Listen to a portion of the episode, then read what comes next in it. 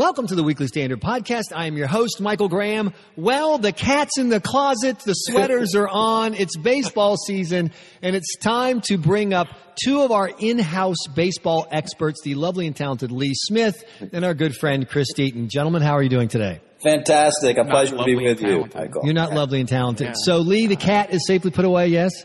The cat, uh, the cat has lots of opinions about the World Series. You probably won't be surprised to hear that the um, the cat is a Cleveland Indians fan, is pulling for the tribe. Well, as am I, because my lovely bride is from Beachwood, one of the Oh. Jewish suburbs of Cleveland, and Nice. she literally cried the night Oh. that the Cavs won the uh, their their uh, NBA championship. And she doesn't follow sports at all, and she literally cried because it's so cultural for her. But I got to tell you, Chris Deaton, I, I ran a campaign in Chicago, got a bunch of friends there. Uh-huh. They are so emotionally invested in this, and I'm trying to figure out as a casual sports fan who really this season kind of lost baseball because I had a big move this summer, and I Mm-hmm. left Atlanta to come to DC.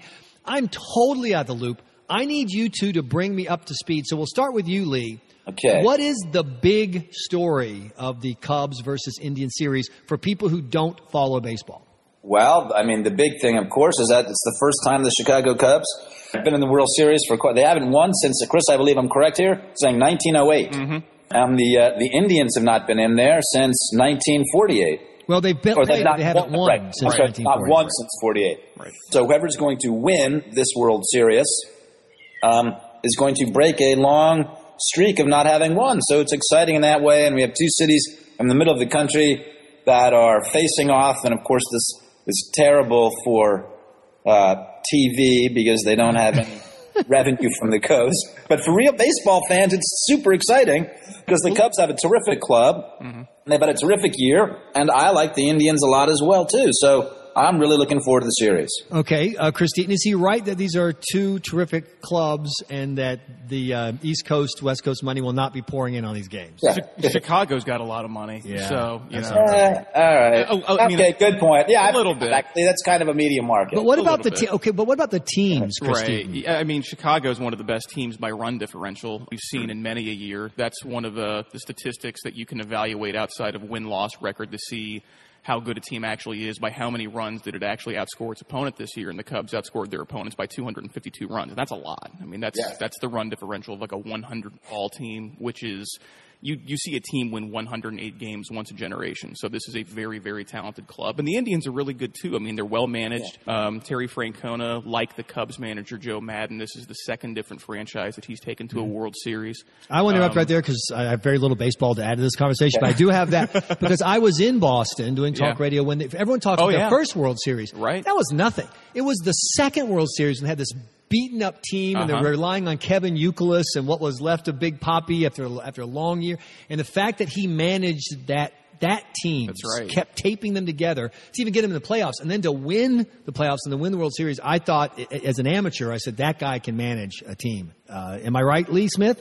Yeah, I mean, Francona's a, a, an excellent manager. I mean, of course, that was a, you know, that was a that was still a good Red Sox team, even though they went pretty, went in pretty banged up. I mean, we do, we should note that the Indians are coming into this a little bit banged up, um, missing, I believe, their two top pitchers. Even though I think that Danny Salazar, the two top starters, um, Chris, correct me if I'm wrong, but Salazar has been added to the World Series roster, and I think they're looking at him maybe going Game Four uh, or something like that. But Salazar hasn't thrown in uh, in a game since July. I think that's right. Yeah, yeah. And uh, you know, he, he he topped out the other day at 97, so he was throwing hard and he looked healthy, but certainly different throwing in a simulated game than it is to throwing in the World Series. That's right. in the World Series, the batters are allowed to hit the ball when you throw it.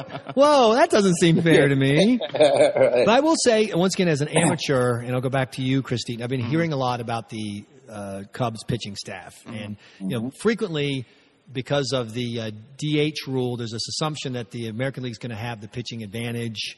You know, they can use, you know, they they, they don't lose that ninth slot Right. every time. Right. Uh, but this year, it seems that the Cubs are the team with the pitching. Is that right?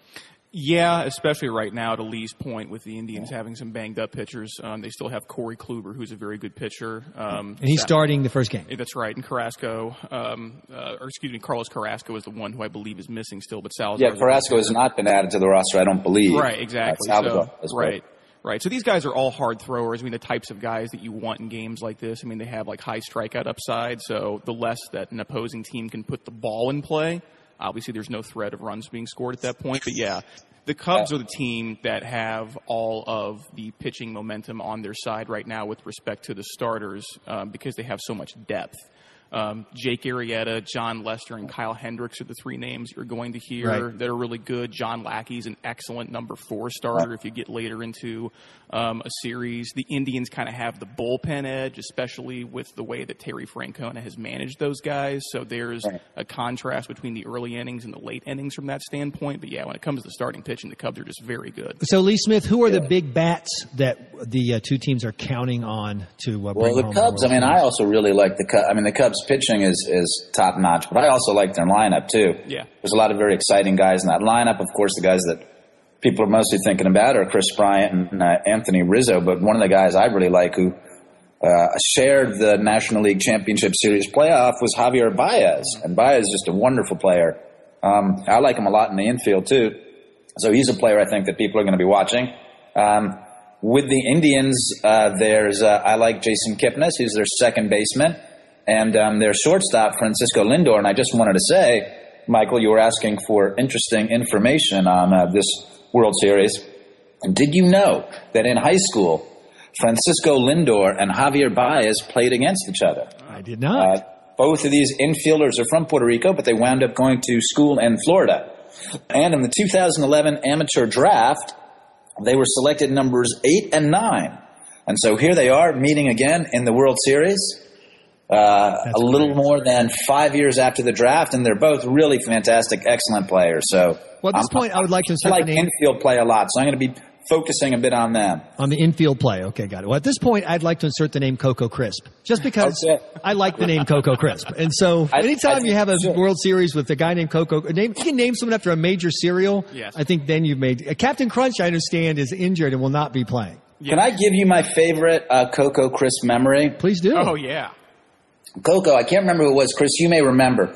But Coco, someone threw at Coco a few years ago. I think this was when Coco was with the uh, the A's, but it might have been someone else.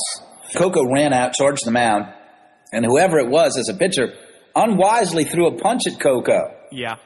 Coco's father, as it turned out, was a professional boxer. Yeah. Coco knows a lot about fighting. So he slipped the punch.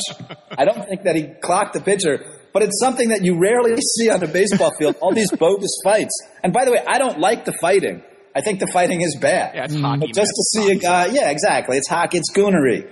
But just to see a guy like this happen, uh, slip a punch was fantastic. So ever since then, I've been a big uh, Coco Crisp fan. And it was he's also a- nice to and see he's a nice player. drive in the winning runs on one of the playoff games that got the Indians to the World Series. So, so here's what I want to wrap up with because in the end, Lee Smith, brilliant observer of Middle Eastern politics, and Chris Oh. Deaton, person who writes things for the Weekly Standard. It's all about me. Wow. So, Wow. so this is what Yeah. I'm looking for from mm-hmm. both of you. As a guy who not a big sports guy, you know, definitely not this year. I've t- missed it all. I need from each of you one sentence that I can use at the sports bar tonight, so I can Oh. sound like I really know. Are you really going? Are you really going to a My sports bar? lovely bride, who has never watched a full Major League Baseball game in her life, What? is insisting that we watch every Indians game. She, she found a place in Northern Virginia where there will be Indians fans. Oh, that's nice. So, so she's going to go there so she can cry when they win uh, the when when they win the World Series. So, give me starting with you, Lee. Something I can say to make me one. sound like a like a baseball guy. Hmm, tonight, I know the one. I. Just- I know the one I want to use for you when Kenny Lofton throws out the first ball. Okay. You want to say it to the person next to you. You want to say, "Well, I remember the old days when Lofton was uh, playing point guard for Arizona State too. He could have been a great NBA player as well." How's that? I'll take that. It's a good How's sports thing. That? Was he was at Arizona State, I believe, but it might have been University of Arizona. I will I will Google that instantly. So, Chris Deaton, how can I sound like the guy who really knows what's up? We'll, we'll say that you can't wait uh, for Game Two when Carlos Baerga throws out the first pitch for the Indians because Nice. Chris Berman gave one of the great nicknames, the ESPN anchor Chris Berman, Right. one of the great nicknames to a player of all time, Carlos by land, by sea, by erga. so just shout that at the top of your lungs and you'll sound That's brilliant. great. Um, That's, also, that's a great uh, one. on, on, on a little bit more like a heartfelt note. Anthony Rizzo and Jon Lester, teammates for the Cubs, are actually both cancer survivors. good point. Um, and they have developed uh, a very nice bond from that. The GM of the Chicago Cubs, Theo Epstein, actually was was in Boston. Yes, when Lester Ep- was there. When Lester was there and Rizzo was in the minor leagues, so Mm-hmm. they all kind of came over to Chicago at different times, but have all wound up um, at this particular moment together. And it's a very uh, very nice thing. Well- also, I just want to add, I'm actually a Middle Eastern expert on the Middle East portion of my apartment. Okay. uh, which which I think I left a cereal bowl on top of a TV tray this morning. I need to Ah. need, need to remember to clean that I would up. just I would just point out that even though the Red Wait, Mike, Sox I did not one more thing. I was Yes. going to have one more thing. Please for do. Because we've been covering Indian stuff, and, and, and Chris threw some Cubs stuff at you, so I want to throw a Cubs thing at you too. I'm holding right here a copy of a paperback book. Is he aware novel. that we're doing a audio podcast? He's describing Should we describing it tell to him? us. Never mind. Go go ahead, describing Lee. Go ahead. I, I, apologize. just, I just want people to get the feeling. I just want people to know. I'm not holding it up. I just want people to know. I have a copy here of a paperback book. It's a novel.